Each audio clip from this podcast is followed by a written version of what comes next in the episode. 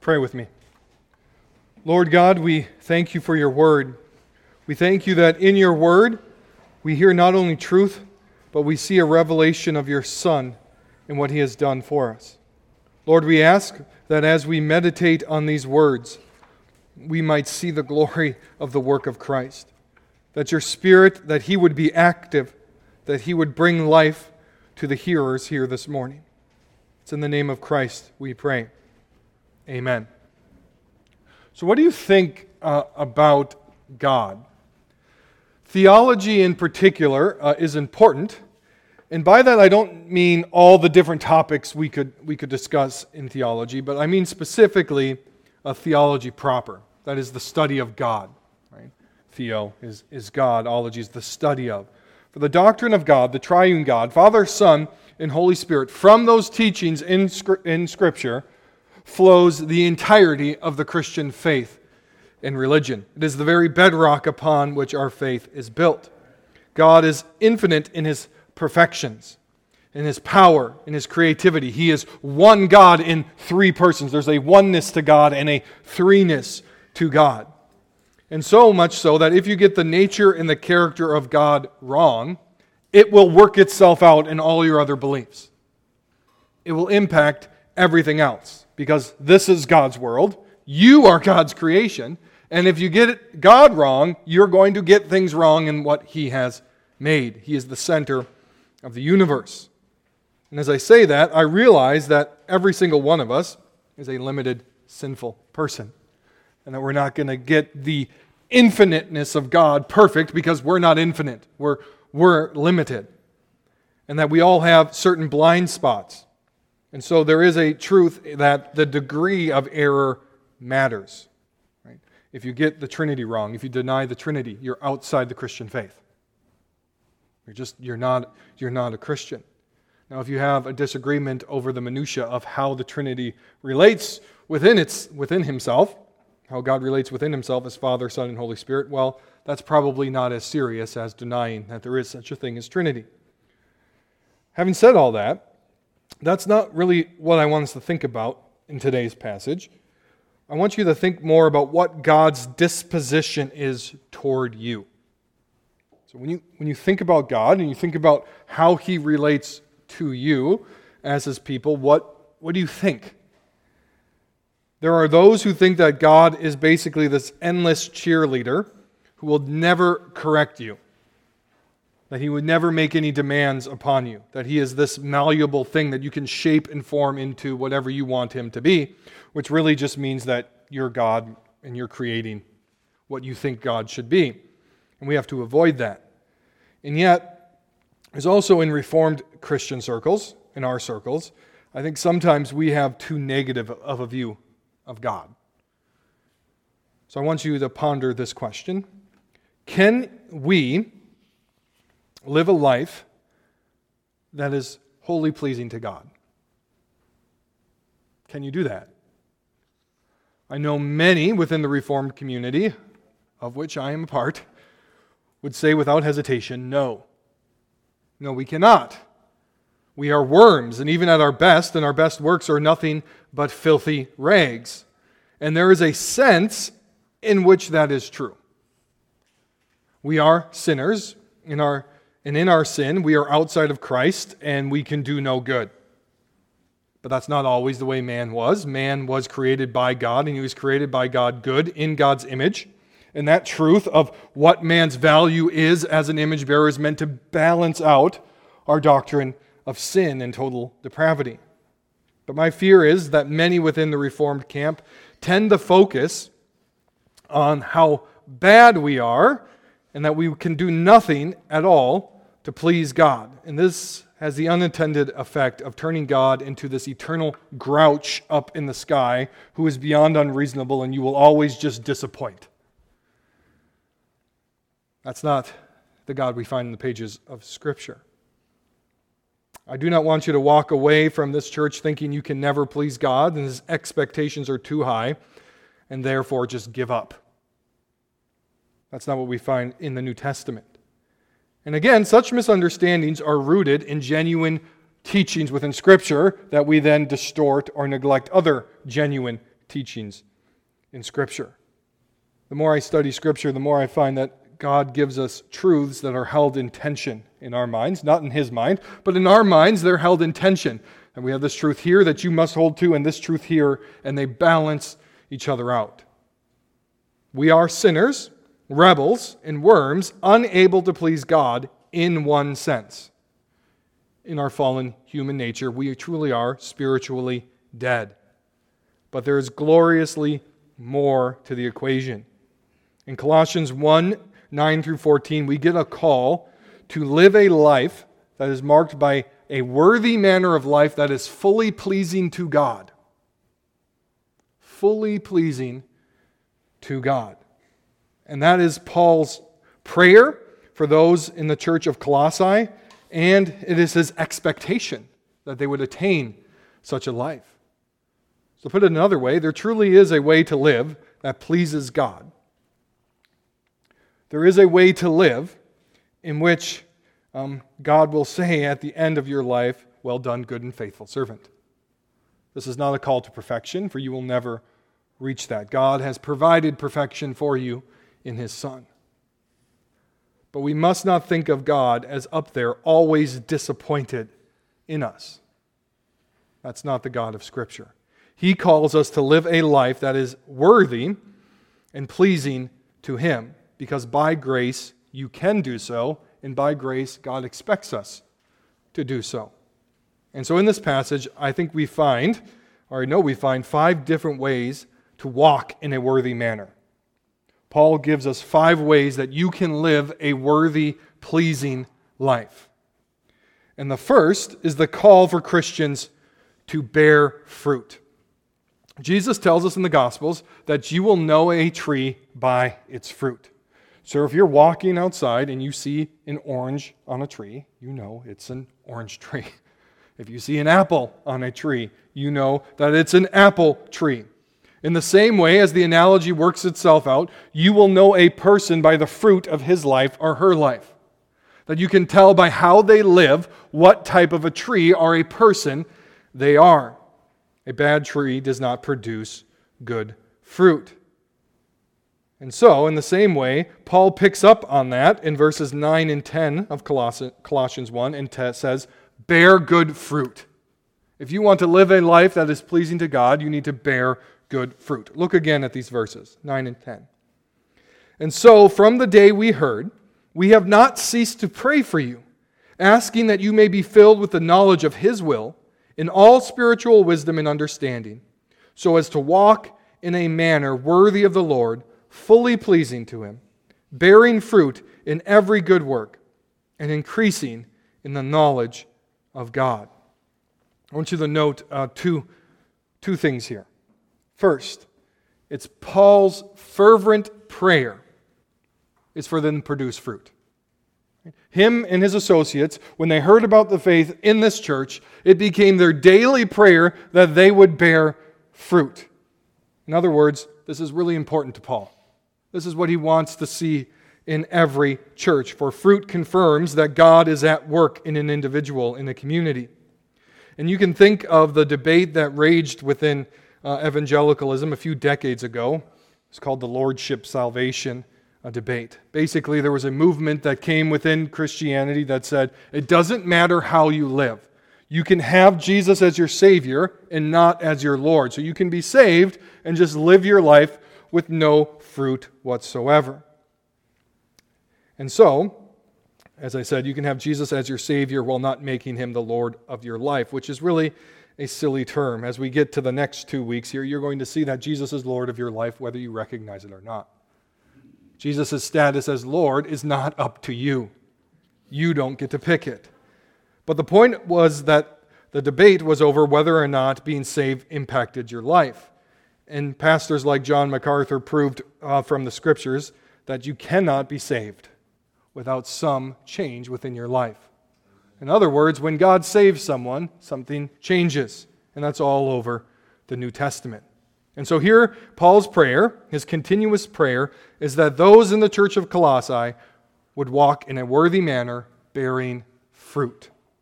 Second, note that Paul's prayer is that they would live a life that is fully pleasing to God. Go back to my opening question. Can you please God with your conduct in life? Yes. In Christ, you most certainly can, and you should. Again, not perfection, but a life that is generally described as obedient and faithful. And in view of that, we can say, you can please God with your life, as Paul works this out, by bearing good fruit, being tied to every good work. Wherever you go, wherever you find yourself, you may do so, or you may conduct your life in such a way as that you are bearing good fruit by every good work. Not just some works, but all of your works. And so when you are wronged, do you forgive? That's a good work. Now, let's be clear, that work does not save you. But when you are saved, forgiven people forgive. When someone does something offhanded that you could take offense at, are you patient and forbear that sin as God forbears your sin? When someone is in need, do you help them? When you are tempted to sin, do you preach the gospel to yourself and put that sin off? Do you lay down your life for the good of others? Do you serve others? The New Testament is full of commands given to the church again and again that we call the one another's. That within the church, especially the local church, so for you, within Christ's Bible Church, you are to be practicing the one another's. Forgiving one another, bearing one another's burdens, serving one another. So are you serving? Are you encouraging? Are you bearing someone else's burdens along with him or her? Are you sacrificing for others? If you're married, are you laying down your life for your spouse? Are you loving your spouse as Christ loves the church, as Christ has loved you? Do you give the benefit of the doubt when you could be offended at him or her? If you have children, are you sacrificing your desires for their good? Are you discipling them in the faith? Are you teaching them in word and deed what it means to be a Christian? At work, do you do your work for your employer, or do you do it as unto the Lord? If you're the boss, do you manage in such a way that your employees would describe you as reasonable, fair, and righteous? Are you bearing every good work in every area of life? That's just a brief list I came up with off the top of my head this week. And when Paul says, bear good fruit in every good work, your whole world is full of areas in where you can do good works. You don't do them to be saved, but you do them because you have been saved. Basically, this is the call to put to death your old self and to bring to life the new man. Because the fruit of the Spirit is love, joy, peace, forbearance, kindness, goodness, faithfulness, gentleness, and self-control. And you can practice those wherever you go, declaring the work of God. A second way to walk in a worthy manner, to live a life pleasing to the Lord, is to increase in knowledge and in wisdom. Verses 9b and 10b. Paul explains that a life that bears good fruit must be accompanied by an increasing of knowledge and wisdom. To put it plainly, Christianity is not a religion that is just based in experiences. It's not just about having some spiritual high. That doesn't mean there aren't experiences that you must have as a Christian. You must be born again by the Spirit. If you are not, you cannot be a Christian. Jesus commands that you must be baptized. The baptism doesn't save you, but he does command it. It is a command. You either obey it or you disobey Christ. You must be baptized. You must take the Lord's Supper. These are experiences that we have that preach the gospel to us again and again. But experience is not the foundation of the Christian faith. It's not. It's rooted in truth, what is good, right, and beautiful, and true. See, unlike the mystery religions of Paul's day, Christianity was not about finding some secret knowledge gained by some secret mystical experience within. And so no matter how extravagant and sometimes weird the charismatic movement gets, you can have spiritual experiences and not know the Spirit of God. Pagan religions have shown that again and again and again. You can have mystical experiences and not know God. And this is very appealing in our day because our relativism of our day absolutizes the self and personal experiences. You ever wonder why charismatic theology is so popular today? It's because it fits. It fits with the culture. It's all experience-based. But Christianity is not primarily about my truth. Instead, it is rooted in knowledge and absolute truth. The claim Christianity makes is that the doctrines of Scripture are true to what is there outside of yourself. When we talk about the triune God being Father, Son, and Holy Spirit, it's not just that we like that, it's that that is who God objectively is. And if you get that wrong, you get God wrong. And so for the Christian, they are called to grow in the knowledge of these eternal truths.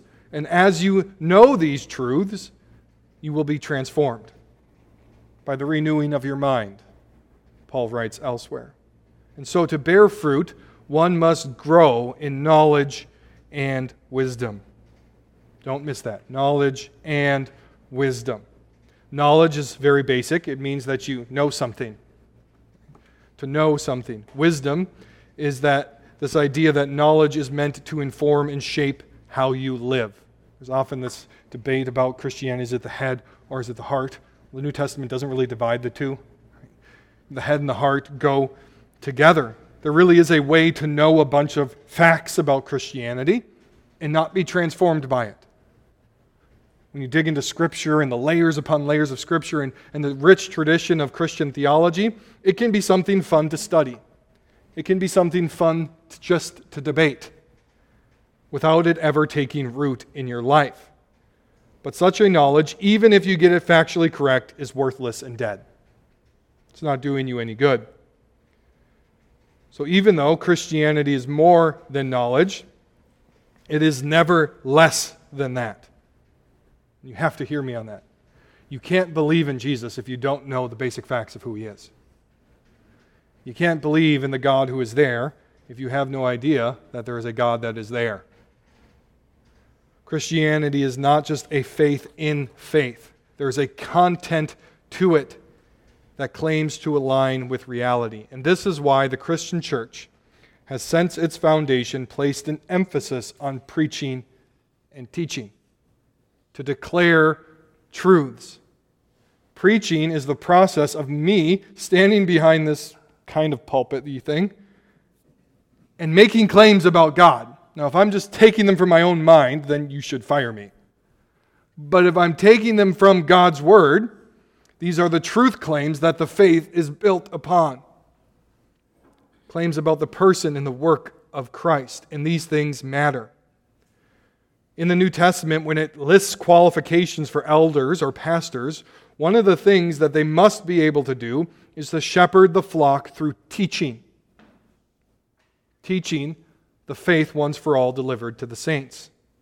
And last week we saw at the beginning of this book that there's power in God's Word, that in God's Word we have the truth that transforms ourselves and the world. And so it is our job as the elders of Christ Bible Church to bring that truth to you week in and week out through song, through the Lord's Supper, baptisms when we do them, and through the preaching and teaching. And let me make it clear here, there are lots of forms of teaching. Not every elder has to be able to stand behind a pulpit and preach to you. Teaching happens in classrooms. It happens at different age levels. It happens in one-on-one conversations. But to be an elder is to be able to teach God's Word to God's people. And so Paul calls us here to increase our knowledge and wisdom of the truth. And this means at least three things. First, it is a call for you to study Scripture and to study theology. It is a call for you as an individual to take ownership of your own growth in the knowledge of the faith. Second, it's a call For you then, once you grow in that knowledge, to study yourself in light of that truth.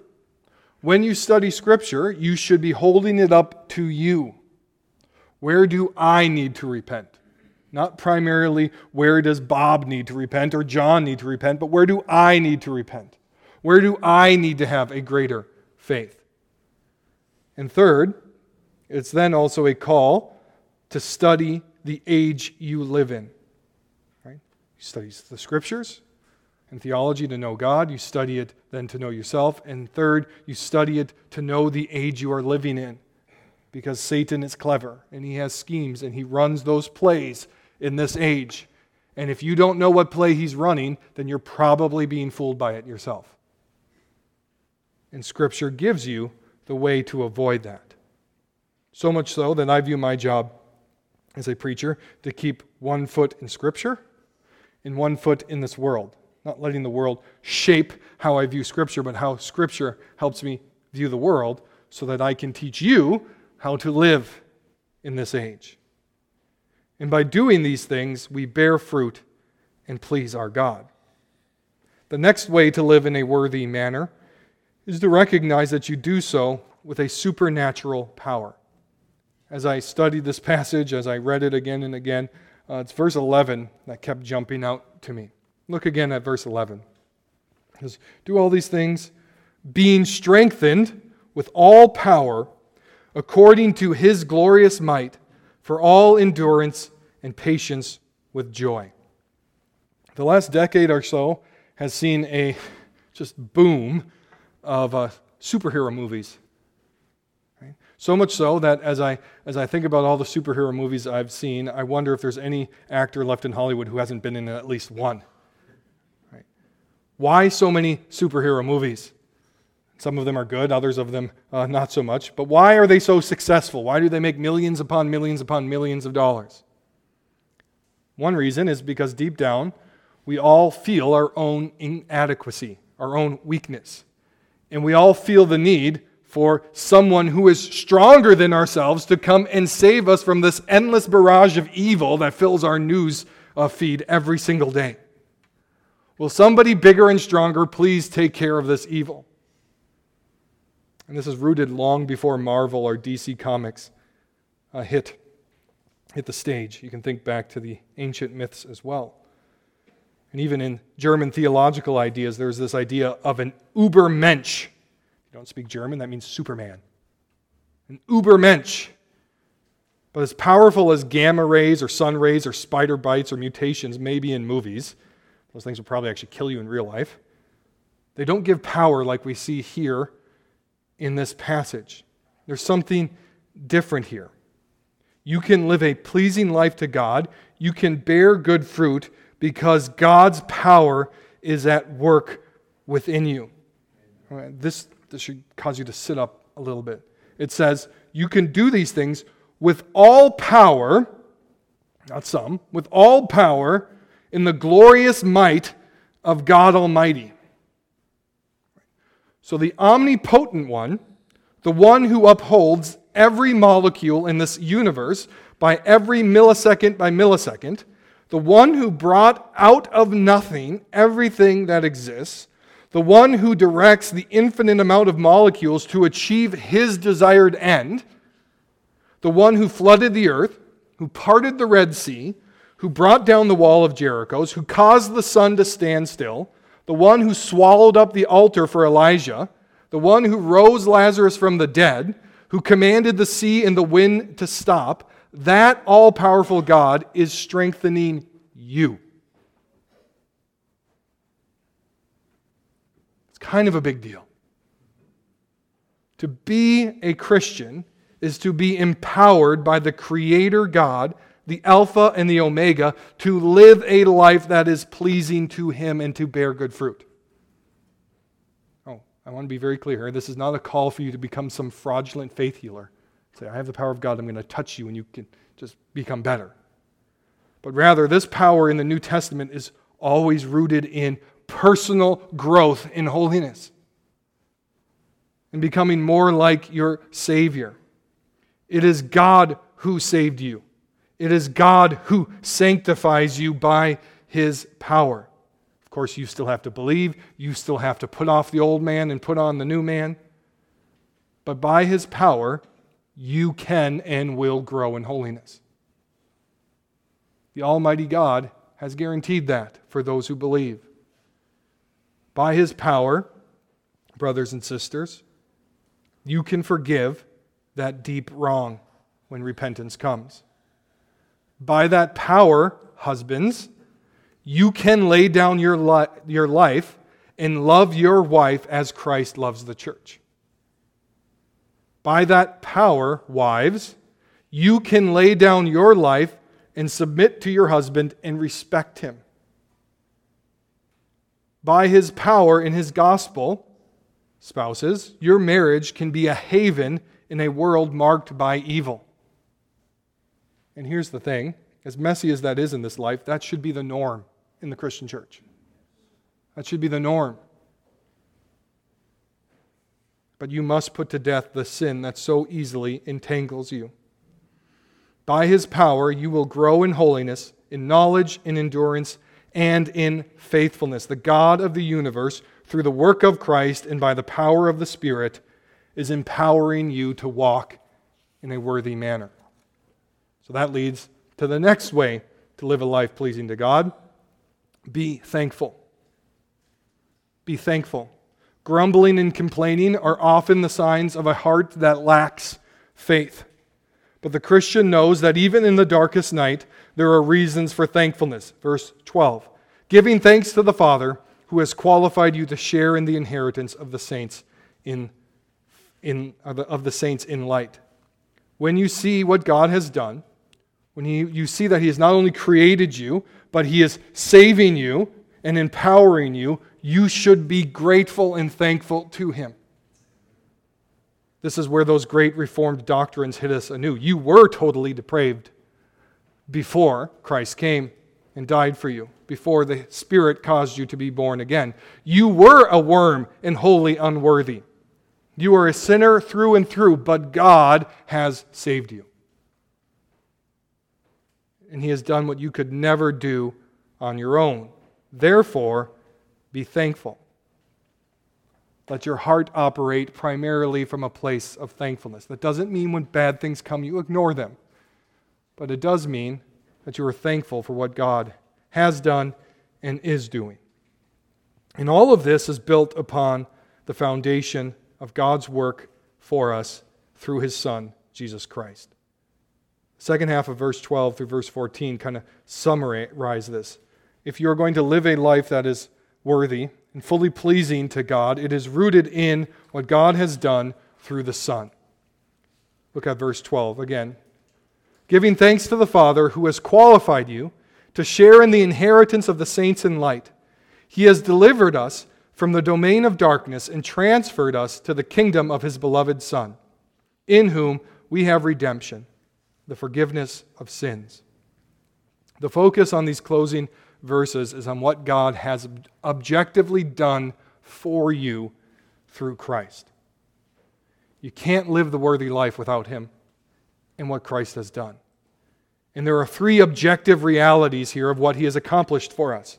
First, through the work of Christ, God has qualified us. So when you apply for a job, there's a list of qualifications. Generally, you have to have this level of education, maybe so many years of experience. These are things that you have done that qualify you for this position. But here, in the process of salvation, it is God who has met those qualifications for you, in you. You need to be sinless. You need to be holy. You need to have your debt paid for. You couldn't do those things. But God has done that. And what has he qualified you for? He's qualified you for an inheritance as a saint. The new creation, the kingdom of Christ. It is yours because you now meet the qualifications. And you meet the qualifications by the power of the Almighty God. No one can change that. That's unchangeable. Second, God has delivered you from the domain of darkness and has brought you into the kingdom of the Son. That is, if you are in Christ right now, you are objectively out of the kingdom of darkness and you are in the kingdom of his Son. You were stuck in sin and nature's night, and now no more. You had no hope, now you have a hope, because God has done these things. This is not just a future reality. Like, God's kingdom has not come in full, but you are, if you are in faith, right now, objectively in that kingdom. It's yours. And third, God has forgiven your sins. You are redeemed. The heart of our problem and the heart of the problem at the center of the universe is the sin of humanity. With sin comes death. A debt was on your shoulders from the moment you were conceived. But in Christ, he took your sin and you are forgiven. You're redeemed. To be redeemed means to be bought, to be purchased. God has bought you out of that sin debt. And there are no returns. It is God who has done these things, and he did them for his own glory and for our good. And this is the reality of the Christian faith, that from that foundation, God works in our lives to transform us degree by degree and to empower us to live lives that are worthy and fully pleasing to himself. You can only do this because what Christ has done, but because Christ has done this, you will live that life. And you do it by faith in Christ and Christ alone.